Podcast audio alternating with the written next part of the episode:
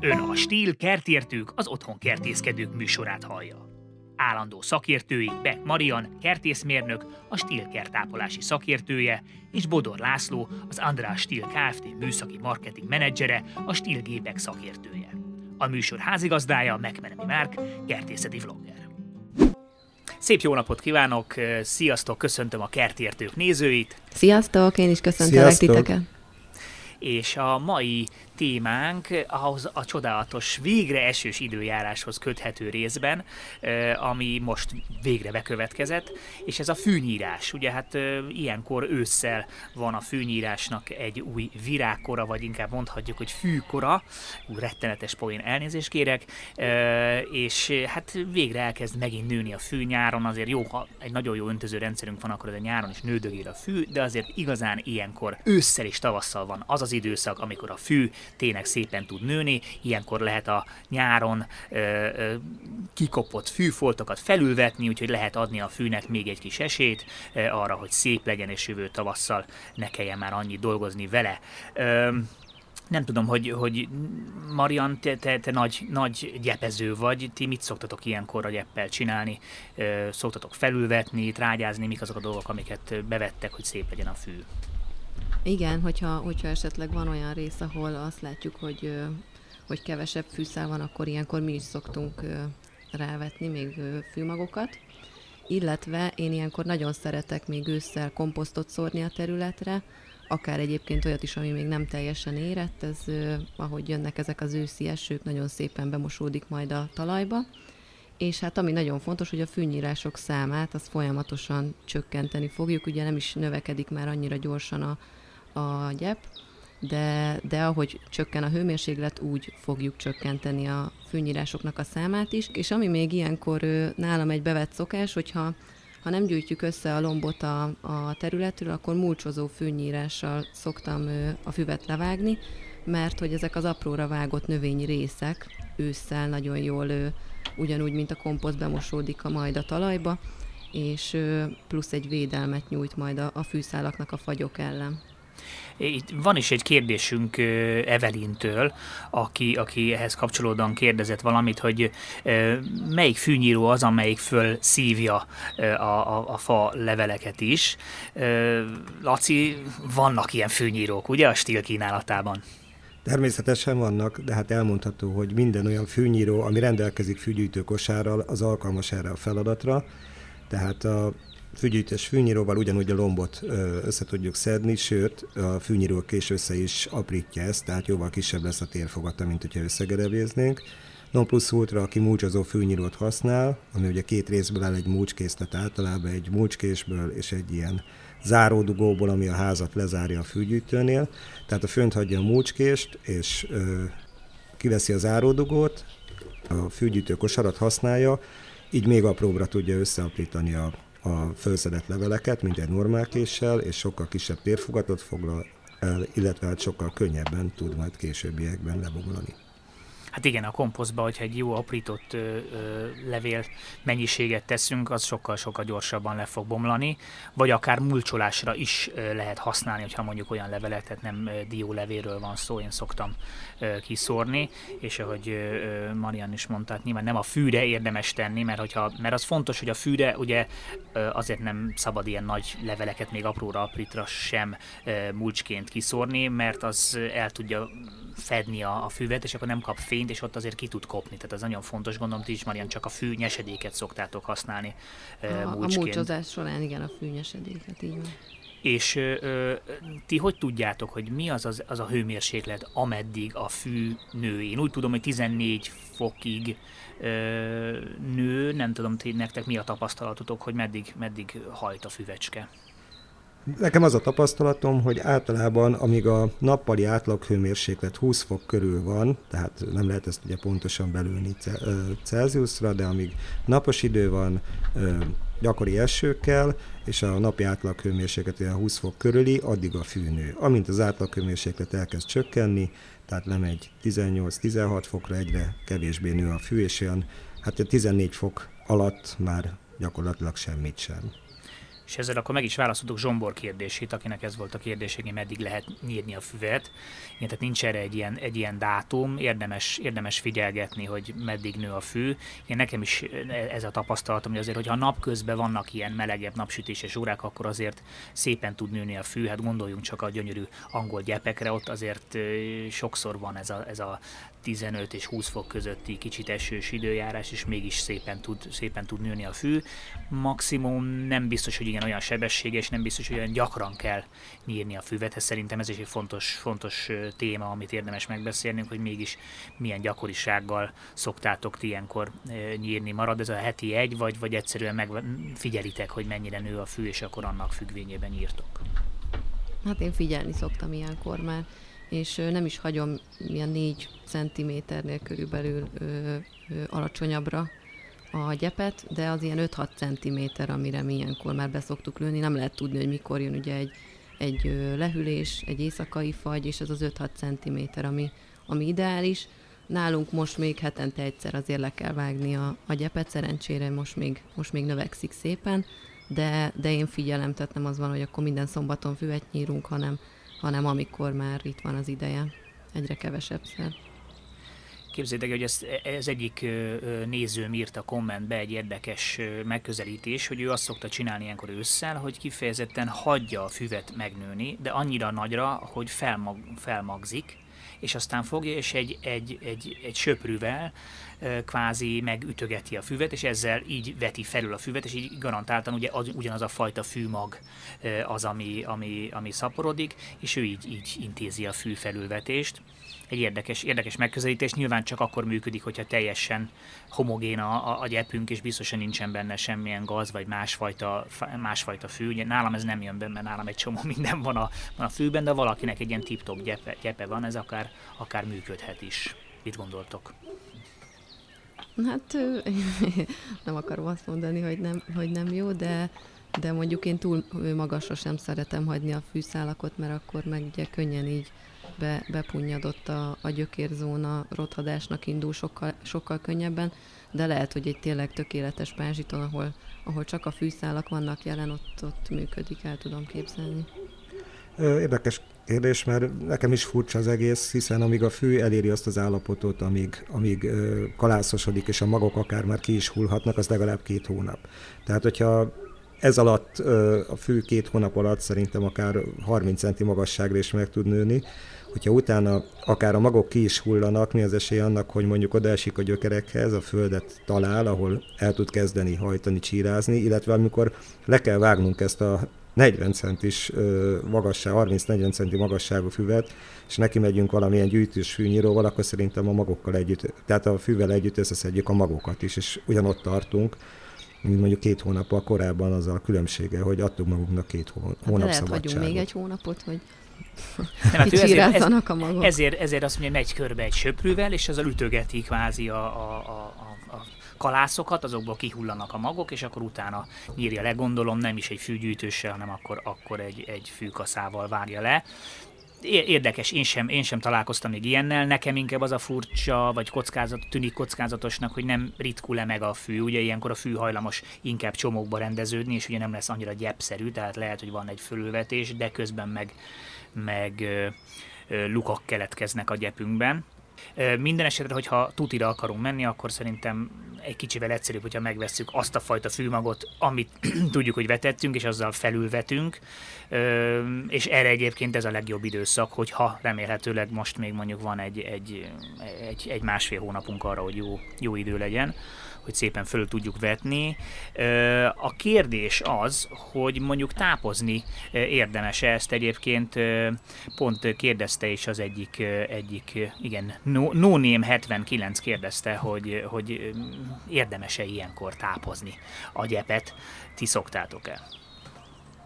Én szoktam, igen, és én a, a természetes tápanyagoknak vagyok a híve, úgyhogy egyrészt átrostált komposztot szoktam, amit már említettem ilyenkor a területre szórni, és nekem nagyon nagy kedvencem a szarvasmarha trágya granulátum, ami ugye egy olyan formában tartalmazza az istálótrágyát, amit nyugodtan ki tudunk úgy szórni, egyébként akár fáknak, bokroknak az ültetésénél is ez, ez érintkezhet a gyökérzónával, mert hogy nem égeti meg a, uh-huh. a mhm. növényeknek a gyökereit, úgyhogy ezt nyugodtan ki lehet szórni a területre, és nagyon-nagyon látványos, ami fontos, hogy, hogy utána azért intenzívebb öntözés szükséges, tehát, hogyha minden nap után, hogyha valakinek van egy beépített öntözőrendszere, nyilván egyszerűbb, de hogyha nincsen, akkor minden nap öntözzön ezek után, hogyha, hogyha nem esik csapadék, és már egy, egy hét után nagyon-nagyon látványos lesz az eredmény. Wow. Nagyon jó, mert nekem pont az a tapasztalatom, én is inkább a szerves tápok ö, ö, híve vagyok, de nekem mindig az a tapasztalatom, hogy azért kell néhány hét, kettő, akár három is, amíg tényleg úgy látványosan bedúran a, a fű, a műtrágyákkal ellentétben, amik azért nagyon gyorsan kifejtik a hatásukat, de akkor ezek szerint ez, ez akkor nagyon hamar felszívódik, hogyha, hogyha rendesen be van locsolva.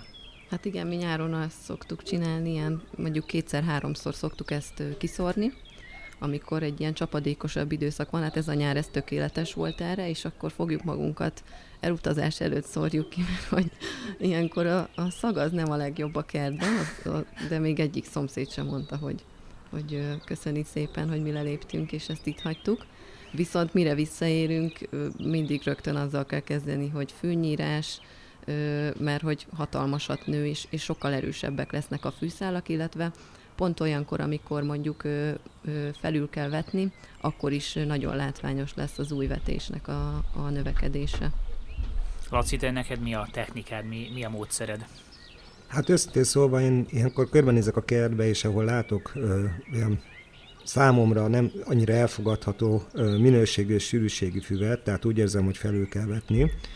Én ezt itt szeptember elején közepe szerintem erre a legjobb időszak, mondjuk ez függ az időjárástól is természetesen, de próbálom úgy általálni, hogy a pont a csapadékos időszak előtt egy-két nappal. Na most a szeptember az nem volt kifejezetten csapadékosnak nevezhető, tehát most Igen, ezért mondtam, hogy a szeptember eleje közepe az most igazából nem jött volna be, de most szerintem itt a vége fele már ott tartunk, hogy ö, ezt érdemes megcsinálni. Én ilyenkor rövidre vágom a fü- azon a, szag, azon a részen, ahol úgy érzem, hogy után kellene vetnem, ilyenkor nagyon rövidre vágom a füvet, és utána én egy gyepszellőztetővel keresztbe, keresztül kassul végigmegyek ezen a területen, ilyen saptábla kocka van, és ide szórom el a, a fűmagot, és utána egy hengerrel ö, próbálom ezt bedolgozni a talajba. Tehát így azért megóvom valamilyen szinten a régi füvemet is, nem azzal, hogy fölkapálom és előről kezdem, hanem felülvettem, és utána pedig lehengerelem. Majd ezek után én egy ilyen starter műtrágyát szoktam hozzá adni, ez körülbelül hatása egy olyan 4-6 hétig tart, ami pont az az időszak, ami a fű aktív növekedési idejében van, tehát utána már úgy, úgy is jönnek a hidegebbek a fagyok, amikor ne, nem növekszik a fű. Viszont így ö, elérem azt, és megmondom őszintén, én inkább az őszi füvesítésnek vagyok a híve, hiszen jövőre már egy egyéves, egyévesnek mondható füvem van, ami már átvészelt egy telát, tehát jóval erősebb, ellentétben mondjuk egy tavaszi füvesítéssel, ami szintén tökéletes, meg jön a meleg, de akkor az ember mindig vigyáz a gyepére, hogy jaj, hát ezt az idén vetettük, ki ne tapossuk, állatok ki ne járják, így pedig egy ilyen őszi füvesítésnél már úgy tudunk tavasszal neki indulni, hogy, hogy a gyepünk már egy erősebb, megerősödött gyökérállományon rendelkezik. Persze, mert ugye itt is érvényes az, amit az ültetésnél is beszéltünk, hogy a talaj az még sokáig meleg, tehát még a kint hideg van, akkor is a talajban meleg van, és a növények tudnak a föld alatt növekedni, a gyökereiket növeszteni, tehát azért jók ezek az őszi ültetési dolgok, legyen itt szó füvesítésről, vagy, vagy faültetésről, vagy cserjeültetésről, hogy azért nagyon sokáig tudnak növekedni a, a gyökerek a föld alatt, és akkor tavaszra igen már egy sokkal jobban bevackolt növényünk van, úgyhogy én is azt, azt, azt vallom, hogy, hogy ilyenkor ősszel érdemes, érdemes csinálni. És említetted a gyep szellőztetést. Szoktad az egész gyepet szellőztetni, vagy, vagy csak, a, csak a felülvetést szoktad megdolgozni egy kicsit előtte? Őszintén szólva, hogyha gyepszellőztetésre adom a fejem, és hát én egy-két évente, tehát azt mondom inkább, hogy két-három évente ö, szellőztetek gyepet, tehát nem minden évben, és akkor is inkább csak tavasszal. Ennek az is az oka, hogy hál' Isten nálam nem fécesedik. Tehát biztos, hogy vannak olyan kertek, illetve hát olyan ö, ö, árnyékosabb, nedvesebb területek, ahol annyira intenzív a mohásodás és a, a fécképződés, hogy szükséges egy őszi is. Nálam hál' Isten nincs, de többen csinál. Én azt mondom, hogy a gyepszellőztetőknek körülbelül a 30-40 százaléka az, aki a tavaszi mellett még az őszi gyepszellőztetést is megcsinálja. Marian, ti szoktatok? Igen, én itt annyit mondanék hozzá, hogy bár ugye említettem, hogy én imádom ezt, hogy fűnyíráskor felszippantom a, a faleveleket is, de, de talán ö, ott, ahol, ahol ö, fa van a, a gyep ö, területén, és folyamatosan hullanak ősszel a levelek, és ugye lombseprűvel összegyűjtjük ezeket a, a leveleket, azért négy-öt naponta érdemes, ugye nem csak amiatt, mert hogy esztétikailag nem tökéletes így a gyep, hanem azért is, mert nem jut elég fényhez, vízhez, levegőhöz a fűszer. De azzal... Erősen gombásodhat például egy ilyen levélkupac alatt de azzal, ahogy a lombseprűt ugye végighúzzuk a, a fűszálak felett között, azzal is folyamatosan végül is egy gyepszellőztetést végzünk, és eltávolíthatjuk ezt a, ezt a filcréteget, a mohákat, a gyomnövényeket, illetve azt a, a, az elhalt növényekből álló réteget, ami esetleg gátolja azt, hogy a, a fűszálak elegendő tápanyaghoz jussanak. És milyen jó kis testmozgás az, amikor az ember itt szépen hát lombsöprűz egy ilyen, egy ilyen 200 négyzetméteres területet, Igen, nekem konkrétan izomlázam szokott lenni utána. Igen, igen. Én azt szoktam esetleg csinálni az ilyen mohásabb területen, hogyha nem akarok egy epszelőztetőt bevetni, hogy akkor nem lombsöprűt használok, hanem egy gerebét, és akkor tényleg uh-huh. egy kicsit intenzívebben, és akkor az szépen, szépen föl tudja szedni. Igen, hát hogyha gerebét használsz, akkor az már gyakorlatilag egy egy gyep lazítás, ugye ott már a gyökérzónát is valamennyire dolgozod, ha meg csak egy, egy lombseprűt, az meg inkább egy, egy kevésbé drasztikus művelet, ott inkább csak ezt a filcréteget mozgatod át. És hogy vagytok a, a ideális magassággal? Ilyenkor rövidebbre nyírjátok, magasabbra hagyjátok? Nagyon sokáig 3-4 centinél nem hagytam télen hosszabbra a füvet, ennek az volt az oka, hogy a gyerekek szerettek hóembert építeni, és egy hosszú fűbe állandóan beleragadtak a fűszálak, és hozta föl a gyepet is, ami mondjuk nem teljesen jó a gyepnek, Csak de én ezt rövidebbre. Csak már nincs hó. Csak már nincs, pont ezt, ezzel akartam befejezni, de hát az utóbbi pár évben ez már teljesen fölöslegessé vált, hiszen öt éve szerintem már nem igazán láttunk havat a kertben. Hát igen, sajnos. Hát de ne adjuk föl. Lehet, hogy még, lehet, hogy idén óriási, lehet, óriási havaink lesznek. Most, hogy még... nincsenek repülők, bár így az a baj, pont, hogy még kevésbé lesz valószínűleg. Oké, okay, fűnyírás, fű, gyepszellőztetés, mik azok a gépek, amikre még esetleg szükségünk lehet az özőszi tevékenység során, Laci?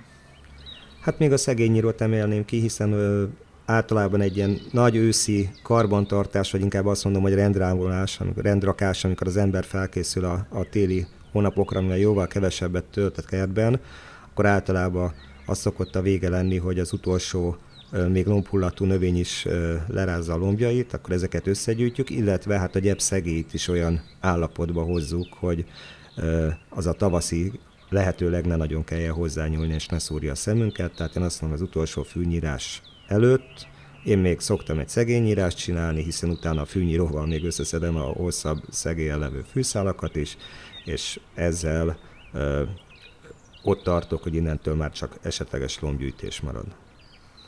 Fűnyesedékkel, Marian, azon túl, hogy azt esetleg ott hagyod helyben, szoktál-e még valamit kezdeni, megy a komposztra, vagy, vagy mulcsolsz vele máshol? Ez olyan jó, hogy megkérdezed, mert most reggelente, hogy sétálunk az óviba, és amikor elviszik éppen ezeket a zöld zacskókat a, a hulladékgyűjtők, akkor mindig olyan szomorú vagyok, hát hogy nem. ezt annyi mindenre föl lehetne használni, ugye erről egy már kincs, beszéltünk Egy is, kincs, tényleg tele, tele van, van nitrogénnel, tehát lehet vele tényleg a komposztot földobni, és, és bezacskózzák, és elszállítják agyrém. Igen, de lehet, hogy ott utána nagyon jó helye van, és nagyon Fűnyesedik Mennyországba kerül. De hogy... Igen.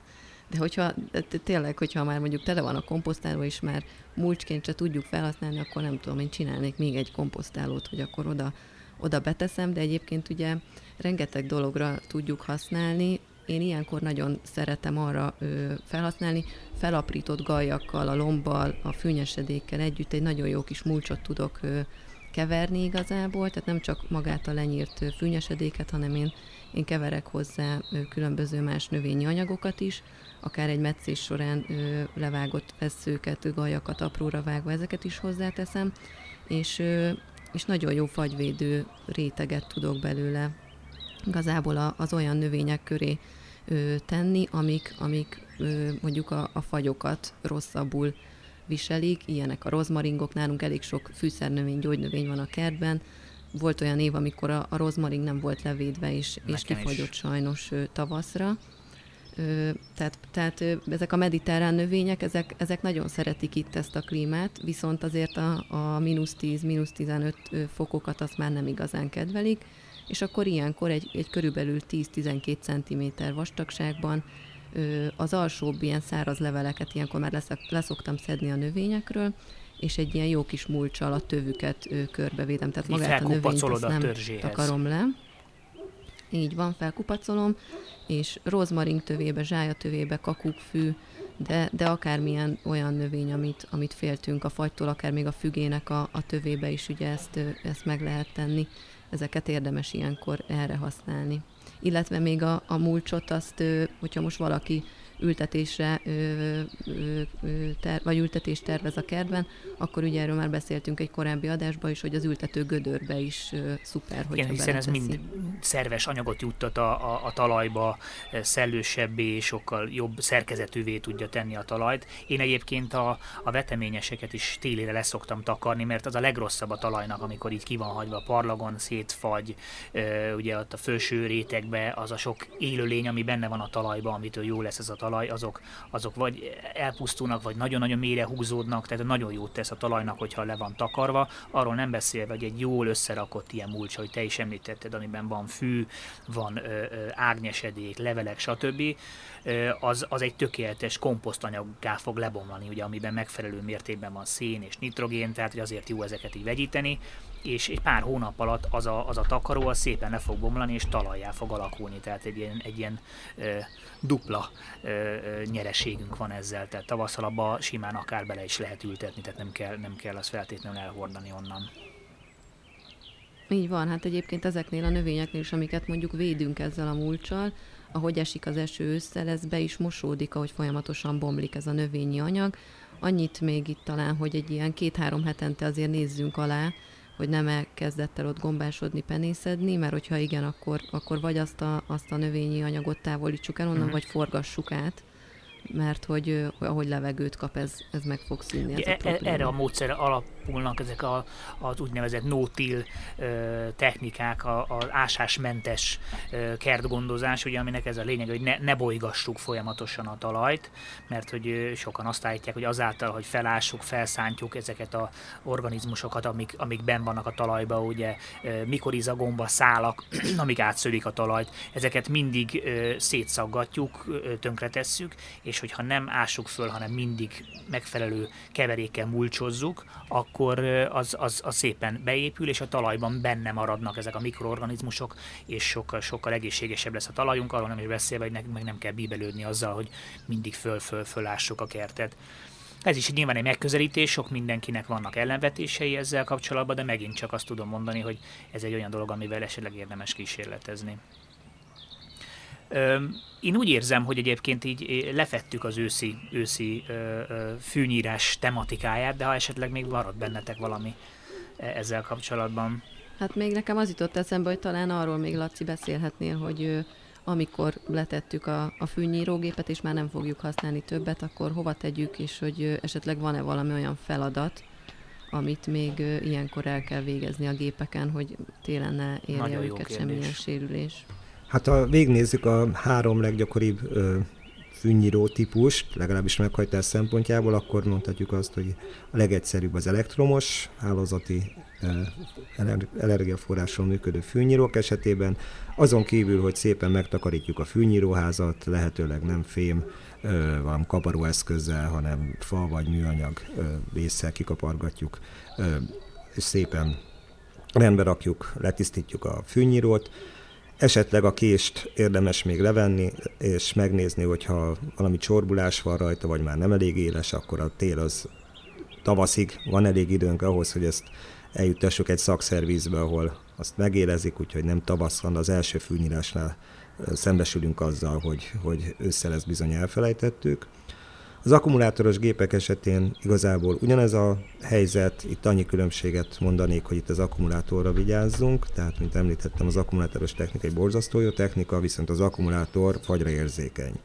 Ami azt jelenti, hogy nulla fok alatt, főleg húzamosabb ideig nulla fok alatt, úgyhogy nem működik, nagyon nem érzi jól magát, sőt tönkre is megy.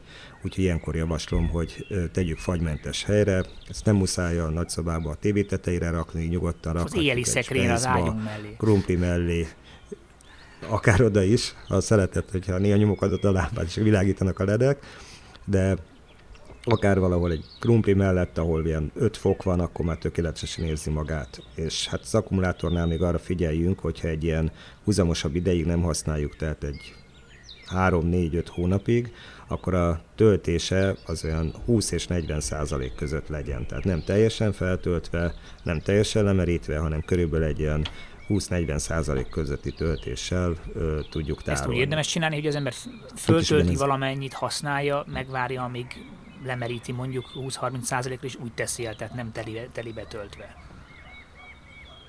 Így van, így van. Vagy így, vagy pedig úgy, hogyha teljesen lemerült, akkor leteszem a töltőbe, és akkor egy ilyen 10-15 perc töltés után pedig kikapcsolom. Mind a két megoldás megfelel. És talán a legérzékenyebb karbantartás szempontjából mindenképp pedig a benzinmotoros gépek. Itt nagyon figyeljünk arra, hogy ezeket úgy tegyük el, hogy az üzemanyagot azt kiáratjuk a gépből, tehát ha maradt a tankban üzemanyag, akkor azt öntsük ki, természetesen nem a természetbe, hanem egy kannába, vagy valami flakonba, és azt a megfelelő helyre majd deponáljuk el, illetve hát a átvevő helyekre, veszélyeskedik átvevő helyekre is el lehet vinni. Én nem nagyon javaslom a mai világban, vagy hát a mostani időszakban azt, hogy ezeket az üzemanyagokat akár fél évig is, egy évig is tároljuk, mert sajnos indítási problémák jelentkezhetnek tavasszal, ugyanezt megpróbáljuk. Esetleg annyit tudunk ezzel segíteni, vannak ilyen konzerváló anyagok, amit az üzemanyag, üzemanyagba öntve megőrzik annak a üzemanyagnak az összetételét, ezt használhatjuk, ebben az esetben el tudjuk tenni az üzemanyagot, de különben azt javaslom, hogy a gépből öntsük ki, illetve még indítsuk is be a gépet, és ami még a karburátorban vagy üzemanyag ellátórendszerben van üzemanyag, azt is járassuk ki belőle, hogy lehetőleg legszárazabb legyen a gép.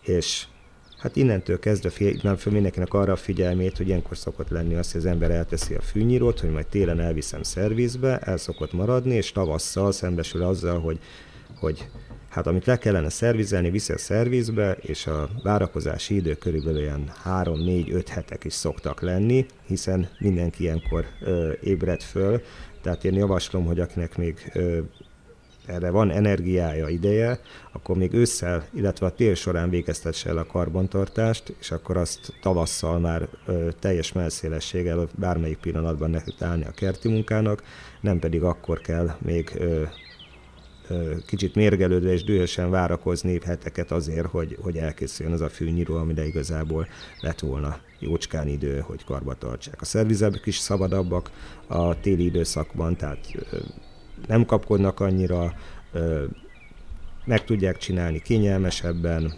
nem kell várakozni, úgyhogy én mindenképpen javaslom, hogy a, ebben az időszakban végeztessük el a, a gépeink karbantartását. Marian Laci, nagyon szépen köszönöm nektek. Szerintem mindenkinek meghoztuk a kedvét ahhoz, hogy kimenjen a kertbe, megcsinálja jó kis felülvetést, egy kicsit trágyázzon és megpróbálja rendbehozni a gyepet. Én tudom, hogy nálam azért bőven van mit rendbehozni, úgyhogy én biztos, hogy amint elállt az eső, megyek is ki.